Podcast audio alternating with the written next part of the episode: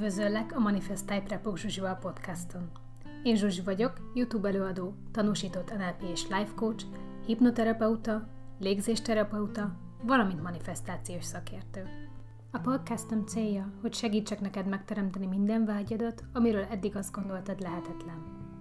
Ha szeretnél pozitív változást hozni az életedbe, pénzügyi szabadságot teremteni, a szerelmi életedet és emberi kapcsolataidat helyrehozni, vagy ha sikerre, kiegyensúlyozottságra, egészségre és lelki fejlődésre vágysz, akkor a legjobb helyen jársz. Majd tíz év önfejlesztő és manifestációs tapasztalatára alapozva tanítok több tízezer embert, akik hozzám hasonlóan fantasztikus, néha hihetetlen manifestációs eredményeket érnek el. Kövess engem hétről hétre, hogy áthatassam neked minden tudásomat, minden bevált módszeremet, hogy végre az életcélodnak megfelelően, gazdagságban, boldogságban, szeretetben élhess. Isteni erő lakozik benned. Bármit képes vagy megteremteni, mindössze annyi a dolgunk, hogy megszabadítsunk téged a gátló tudatalatti hitrendszereittől, és minden álmod valóra válik. Készen állsz? Vágjunk is bele! Ma arról szeretnék beszélni, hogy hogyan vonzunk be negatív vagy pozitív eseményeket az életünkbe, hogy hogyan alakulnak ki ezek a negatív beregződések, amik ezt eredményezik gyerekkorban, így akinek vannak gyerekei, az be tudja építeni a gyereknevelési stílusába, Akinek pedig nincsenek gyerekei, az felismerheti a saját negatív hiteinek a gyökereit. Szóval akár szülő vagy, akár nem, reményeim szerint hasznos információkkal fogsz ma innen távozni. Nekem, mint gyermeknevelési tanácsadónak, ez a szenvedélyem, ez a téma, tehát a gyerekek agya, elméje, és hogy hogyan működnek, ha nem követsz régebb óta, akkor elmondanám, hogy nekem nem ez a foglalkozásom tulajdonképpen, amit itt csinálok YouTube-on. Bár bevallom, hogy kezd arra terelődni az egész bizniszem, de én eredetileg ezt, amit itt átadok, ezt szülőknek szoktam tanítani, mert nagyon szeretnék minél több gyereket megkímélni attól, hogy traumatizálva nőjön fel, hogy olyan sérelmeket szenvedjen, amit nem szándékosan okoznak nekik a szüleik, hanem egyszerűen csak nem tudják, hogyan működnek a gyerekek, és miért nem jó az a technika, amit alkalmaznak a gyerekekkel mondjuk. Tehát mielőtt tovább mennék, szeretnélek megkérni titeket, hogy ma legyetek nyitottak a megbocsátásra. Mind a gyerekeitek felé, mind magatok felé, és főleg a szüleitek felé. Hogy miért kérem ezt, ez remélhetőleg ki fog derülni nektek ma, úgyhogy menjünk is tovább. Kezdjük azzal, hogy az emberiség története során most először van rá lehetőség a szülőknek megérteni, hogy miért viselkednek úgy a gyerekek, ahogy viselkednek, hogy működnek, hogy működik az agyuk, a tudatuk, hogyan és hogyan tudunk idomulni a szükségleteikhez, hogy mentálisan és lelkileg és testileg természetesen egészséges felnőtt embereket neveljünk, oké? Okay? Az elmúlt évezredekben az emberiség nagy része nem törődött a gyermekek lelkével, szellemi jólétével, érzéseivel. Minél fejlettebb a civilizációnk, főleg a nyugati kultúra, annál inkább az látszik, hogy a felnőtteknek megvannak az elvárásaik a gyerekekkel szemben, ellenben a gyermekek szükségleteit nem vesztük figyelembe. A szülői tekintél, mint olyan, átment egy ilyen zsarnokoskodásba a korábbi útmutatásból, tanításból, ami az ősi civilizációkat jellemezte, és még jellemzi ma is a természeti népeket például. Azt látom a szülőkön, és néha még saját magamon is, hogy sokszor pasként használjuk a, ezt a szülői tekintét, csak azért, hogy nekünk legyen igazunk, hiszen abban nőttünk bele, azt tanítja a társadalom, hogy legyen minden úgy, ahogy a felnőtt mondja ugye a gyerek engedelmeskedjen, hódoljon a szüleinek, még akkor is, ha a szituáció a kimenetelének egyébként semmilyen hatása nincs semmi életünkre, se a gyerekére. Például, amikor ráparancsolunk a gyerekre, hogy már pedig ne felemás zokniba menjen az utcára. Miért? Miért tesszük ezt? Az van ugye belénk nevelve, hogy a gyerek fogadjon szót. Minden legyen rendben. És igazából, amikor kimegyünk az utcára, és attól félünk, hogy valaki észrevesz, hogy a gyerekem felemás van, és akkor majd jól elkezd minket elítélni, mert hogy milyen szülő vagyok én, ha arra sem vagyok képes, hogy a gyerekemet rávegyem, hogy normálisan felöltözzöm. És ugye tudjuk jól, hogy az emberek hajlamosak beleszólni más dolgába, tehát amíg azért erőszakolunk rá dolgokat a gyerekekre, mert meg akarunk felelni a külvilágnak, addig nagyon rossz úton járunk. Tehát a szüleink is és bennünk is ott van ez a több száz évnyi generációs gyereknevelési minta, és ez a minta tönkreteszi mind a gyerekeinket, mind minket, és mindez azért van, hogy megfeleljünk a külvilágnak. Mert ha, ha nem lenne ember körülötted, amikor kiviszed a gyereket, és felemás az oknia, akkor valószínűleg téged se érdekelne, hogy hogy néz ki a gyerek. Oké, okay. tehát mind ismerjük azt, hogy a bántalmazott gyerek bántalmazóvá válik, de ez ugyanakkor igaz mindenre. A feltétel nélküli szeretetben felnövő gyerek ilyenné válik, ugye? Akit sosem, akivel sosem voltak megelégedve gyerekként, az örök elégedetlen marad. Akit elkényeztettek gyerekkorában tárgyakkal, az örökre kielégíthetetlen űrt érez magába. Tehát folyamatosan szüksége lesz új és új tárgyakra, hogy próbálja ezt az űrt betölteni. Itt külön megjegyezném, hogy egy gyereket nem lehet elkényeztetni azzal, ha felveszed, ha megöleled, ha szereted. Tehát az egy nagyon-nagyon káros nevelési eszköz, hogy hagyd a gyereket sírni, hogy nevet föl, amikor sír, mert hogy akkor elkényezteted, óriási traumát okoz a gyereknek, és ebből is ered az a későbbi negatív programozás, oké? Okay? Tehát ha a szüleink rosszul bántak velünk, tudni kell, hogy ők már ezt a mintát hoztak a saját szüleiktől, akik aztán az ő szüleiktől hozták ezt, tehát ez generációsan megy tovább egy-egy családban ez a minta. Szóval ennek tudatában kérlek titeket, hogy bocsássatok meg a szüleiteknek minden sérelemért, mert mindenki az adott pillanatban azt adja a gyerekének, amire képes. Egyikünket sem tanítottak meg rá korábban, hogy hogyan kell mentálisan és lelkileg egészséges gyerekeket nevelni. Még arra kitérnék, hogy természetesen nem oké okay bántani a gyereket. Tehát ezzel nem azt mondom, hogy rendben van, különösen, ha olyan szituációban nőtt fel a gyerek, hogy mondjuk szexuálisan volt bántalmazva. Csak azt mondom, hogy ahogy viselkedik az ember, azt a gyerekkorába hozza. Tehát ha valakit gyerekkorában trauma ért, akkor igen, ő is bántani fogja valószínűleg a saját gyerekeit mert őt is bántották gyerekként, és aztán lehet, hogy az ő anyját, apját is bántották gyerekként. Tehát, hogy ez egy, egyfajta tisztánlátás, tehát, hogy elfogadjuk, hogy hogy alakult az ember ilyenné, aki utána mondjuk adott esetben bántott minket. És ez bármi lehet, tehát elhanyagolástól kezdve az, hogy elvárják, hogy maximálisan teljesítsél, ez is ugyanúgy traumatizálja a gyereket. Tehát ez mind-mind ugyanolyan, hogy onnan ered, hogy gyerekkorban a szülő ugye milyen példát, milyen programot adott az embernek. Oké, okay, tehát menjünk tovább. Mit kell tudni a gyermeki agyról? A gyerekek nem mini felnőttek. Az ő agyuk még teljesen máshogy működik, mint a miénk. Ezt nagyon fontos megérteni, ugyanis hajlamosak vagyunk elvárni a gyerekektől ugyanazt, amit magunktól. Különösen, ha egy gyerek mondjuk intelligens, kicsit előrébb van a koránál. Szóval a lényeg az, hogy attól még, hogy egy gyerek mondjuk úgy tűnhet, hogy okos és felnőttesen beszél, akkor is teljesen máshogy működik. Ha követed a csatornát, akkor mostanra biztosan tudod, hogy az emberi elme 10%-a tudatos, és 90%-a a tudatalatti részből áll. És azt is említettem, hogy a kettő között van egy kapu, az analitikus agy, ami eldönti, hogy milyen információ hatolhat be a tudatalattiba, és mi nem. Na, a gyerekeknél ez a kapu még nincs kifejlődve nem rendelkeznek analitikus agya. Ez azt jelenti, hogy minden, de minden, amit látnak, hallanak, érzékelnek, azonnal tárolásra kerül a tudatalattiukban. A harmadik trimesztertől, nagyjából 7-8 éves korig tart a gyerekeknél ez a letöltési üzemmód, az életükhöz szükséges programot ekkor isszák magukba mint egy száraz szivacs a vizet. Ugye szoktuk is mondani, hogy a gyerekek agya olyan, mint a szivacs, nem véletlenül. De hogyan működik ez? Mi van ennek a hátterében? Beszéltünk róla korábban, hogy milyen agyi frekvenciák vannak. Felnőtteknél a tudomány jelenleg öt frekvenciát ismer el. A gamma, erről majd máskor fogok beszélni, mert ez külön téma.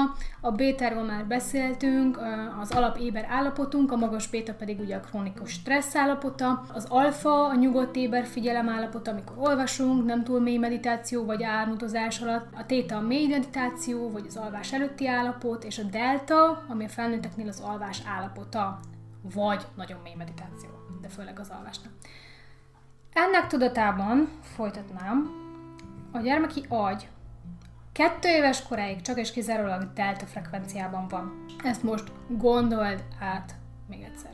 Az alvás frekvenciájában van kettő éves koráig a gyerek. Csak és kizárólag. Alszik, álmodik. Ezért alszanak a csecsemők rengeteget, mert amikor ébren van, akkor is alszik konkrétan. Tehát, hogy neki az így teljesen mindegy igazából.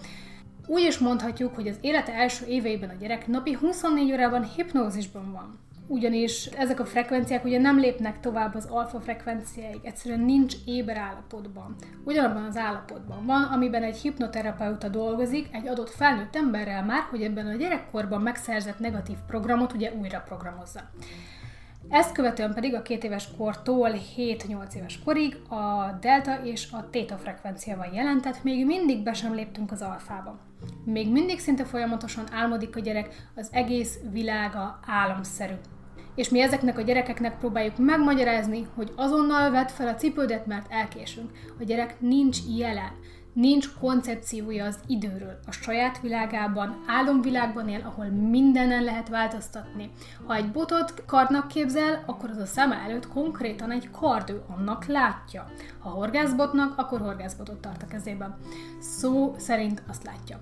Mi meg eközben próbálunk áthatolni a kis buborékjukon, és arról magyarázunk, hogy a falon lévő szerkezet ketyegése már pedig most megparancsolta, hogy azonnal hagyja abba a sárkányjal való küzdelmet, és vegyen cipőt, mert elkésünk. Olyan az egész, mintha egyszerűen nem egy nyelvet beszélnénk, de a gyermeki agynak már pedig erre a mély delta és téta frekvenciára van szüksége ezekben az években. És ennek az az oka, hogy így nagyjából 7-8 év alatt szerzik meg az élethez szükséges funkciók nagy részét. Ha ez nem tudat alatt történne, nem delta és téta frekvenciában, akkor hosszú-hosszú évekig kell tovább tartana mindent megtanulniuk. A társadalom működését akár jóval tovább tartana megtanulniuk beszélni, járni, mindent. Tehát akkor képzeljük úgy, hogy mondjuk nem 7-8 éves, hanem 15 éves koráig tanulnák a gyerekek a világot. Tehát, hogy ez arra szolgál, hogy lerövidítse ezt a folyamatot. És milyen jó, hogy ez így történt, ugyanis tudjuk jól azért, hogy a, az emberi csecsemő, tehát az ember gyerekként a legvédtelenebb faj, tehát hogy nekünk tart a legtovább, ugye, amíg életképesek leszünk. Minden más ugye állat hamarabb képes arra, hogy fenntartsa magát. Az ember viszont nem. Úgyhogy nagyon jöjjön az, hogy legalább nem 15 évig kell még extrába tanulnunk, ezt a rengeteg mindent, ami ugye az emberi léthez szükséges, hanem csak 7-8 évig. Tehát lehet, hogy nekünk, mint szülőnek százszor kell elmondani dolgokat a gyereknek, hogy ne nyúljon a konnektorhoz, mert meg, meghalhat. De minek után nekik nem így működik az agyuk, nem fogják fel például a halált. Tehát hiába mondjuk nekik, hogy ne nyúljál a tűzhelyhez, mert megéget. Ne nyúljál a konnektorhoz, mert meghalsz. Ne menj ki az úttestre, mert meghalsz. Fogalma sincs a gyereknek róla, hogy mi ez a halál. És amíg nekünk úgy tűnik, hogy folyamatosan ismergettelgetjük ugyanazt a mondatot, hogy nem menj ki az úttestre, mert meghalsz. Ő ez alatt tanulja. Nem elég százszor, lehet, hogy ezerszer kell nekik elmondani dolgokat, hogy ne nyúlj a konnektorba. Nem azért csinálja a gyerek, mert támadni akarja a szüleit, vagy mert rossz. Tehát nincs rossz gyerek, csak rossz szülői magatartás hanem azért csinálja, mert így tanul. Arról nem beszélve, hogy a gyerek nincs tisztában, ugye, amit mondtam, a halál fogalmával, a sérülések következményeivel, Amiről nincs negatív tapasztalat az embernek, attól nem fél. Így a gyerek nem fél a konnektortól, a tűztől, vagy az autóktól, ugye. Ennek az egész rendszernek ugye van egy buktatója, nevezetesen, hogy a gyerek programját mi alakítjuk, a környezete a saját programunk alapján. Azaz mi szülők egy másolatot adunk át a gyerekeinknek a saját káros programunkból. Legtöbbünk, nem mindenki. Annak idején, amikor még az ember egyszerűbb életet élt, például vadász vagy gyűjtögetett, és csak a vadállatoktól kellett félnie, ez a rendszer remekül működött például. 7 éves korára a gyerek tudta, hogyan funkcionáljon a közösségben, és nem volt tele negatív berögződésekkel, mint hogy nem vagyok elég jó, nem szeretnek a szüleim, nincs rám idő, az alkohol segít megnyugodni, mert az apámnak is segített, nem vagyok szép, nem kellek a férfiaknak, és stb. Ugye mindaz, ami a mai felnőttekben folyamatosan jelen van. Hanem ugye mitől kellett a gyereknek félnie, vagy milyen tanácsokat kapott, az arra vonatkozott, hogy ha támad egy vadállat, akkor hogy meneküljön el, hol talál élelmet, hogyan csináljon fegyvert, tehát hogy így egyszerűbb volt nyilvánvalóan az élet. Oké, okay. lássuk egy kicsit közelebbről, hogy hogyan működik ez a folyamat, hogyan alakulnak ki ezek a negatív hitek. Amikor a csecsemő megszületik, evolúciós alapon két dologtól fél. Hogy lejtik, ami újszülöttként azonnali halálhoz vezethet, és a hangos zajoktól, ami veszélyt jelent, mondjuk vadállatot ugye, ami megint azonnali halálhoz vezethet. Tehát minden más félelem, ami a gyerekben vagy felnőttben van, az egy tanult félelem. Ezek úgy alakulnak ki, hogy a gyermek tapasztal valamit, amihez pozitív vagy negatív érzést társít. Ha megsimogat egy kutyát, és az örül neki, akkor az élményt pozitív érzéssel társítja, megszületik a gondolat, a kutyák barátságosak. Ez egy program. Ha azonban a kutya vadugatással vagy harapással reagál a simogató gyerek kezére, akkor ehhez negatív érzés társul, és megszületik a gondolat, hogy a kutyáktól félni kell. Tehát ez egy darab program, ugye ezzel a szituációval kapcsolatban, és ez az egész 7-8 év alatt folyamatosan a gyerek minden téren ilyen programokat készít ugye magába. Vagy ha egy kisfiú otthon azt hallja éveken át, hogy az apja üvölt az anyjával, mert az nem főzött ebédet, ehhez társít egy negatív érzelmet, megszületik a gondolat, a nők lusták, nem törődnek velem, a férfinak igenis jár, hogy mire hazaér legyen ebéd. Ebben nő fel, és ezt fogja továbbvinni a romantikus kapcsolataiba. Tehát látjuk, hogy ez mennyire káros. És ugye ez mind tudat alatt történik a gyerekekbe. Tehát ha, ha egy férfi így bánik a feleségevel mondjuk, ő nem fogja tudni, hogy miért bánik így a feleségével, hiszen egyszerűen ez tudat alatt működik az első 7-8 évben, és az is lehet, hogy nem tudja összerakni az összefüggést. Van, aki igen, van, aki egy idő után eljut oda, hogy úristen az apám is így beszélt az anyámmal, azért beszélek én is így a feleségemmel, de a legtöbb embernek az lesz a normális, amit gyerekkorában látod. Tehát ha az apám üvöltött az anyámmal, akkor az anyám valami rosszat csinált, tehát akkor az anyám a hibás, tehát akkor minden nő hibás.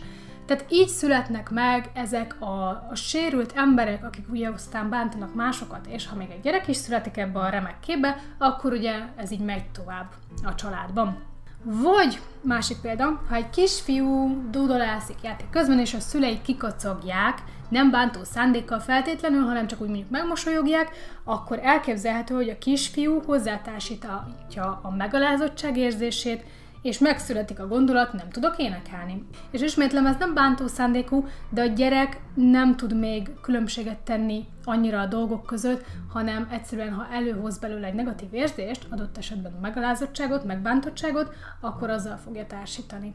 Vagy, másik példa, ha egy kislány szerelmes egy fiúba, de az elutasítja.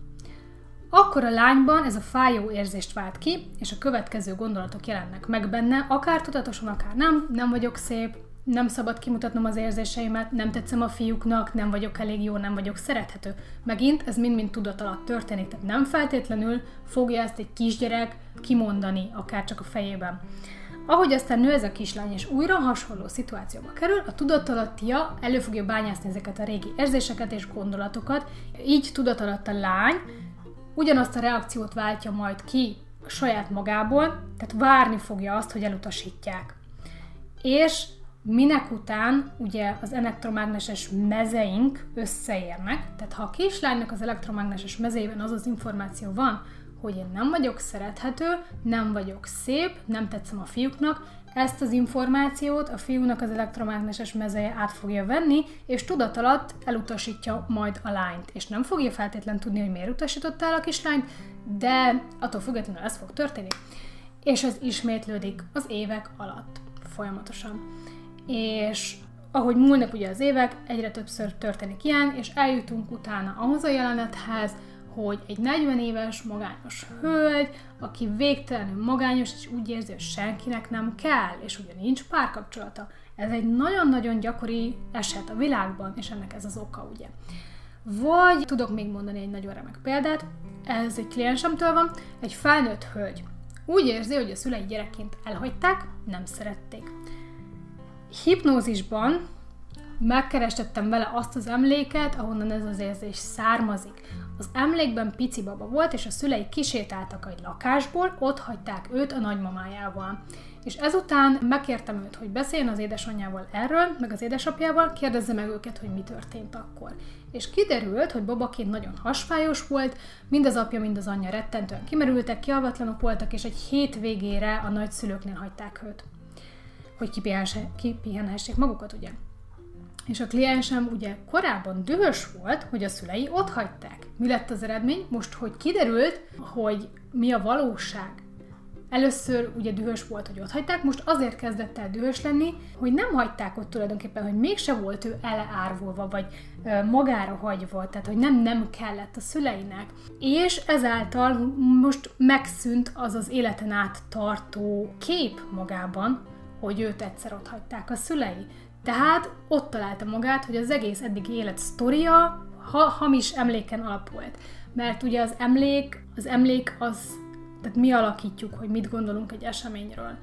És mint ebből a példából látszik, teljesen más a valóság, mint ahogy egy kisgyerek fel fogja fogni a dolgot, és aztán viszi magával az egész életén át. Tehát minek után ezt a hölgyet ezzel most megfosztották az áldozat sztoritól, ezért ugye el kellett kezdenie dolgozni azon, hogy megbocsásson a szüleinek, megbocsásson magának, és ezután ugye feldolgozta ezt az esetet, és tovább tudott lépni az életében. És azt hozzátenném, hogy a trauma sosem az, ami történik velünk, hanem az, ahogy mi erre emlékszünk, amit kiváltott belőlünk. Jelen esetben ugye a hölgy traumája az volt, hogy ő úgy érezte, hogy csecsemőként nem kellett a szüleinek, hogy elhagyták őt, ellenben ugye nem ez történt, mint ugye láttuk. Tehát amint látjuk, a gyermeki elme annyira érzékeny, hogy még minden jó szándékunk ellenére is óriási kárt tudunk tenni benne, hogy hogyan tudunk akkor segíteni rajtuk, hogy felnőve egy olyan program alapján éljék az életüket, ami boldogsághoz vezet, arról a későbbiekben fogok beszélni. Oké? Okay?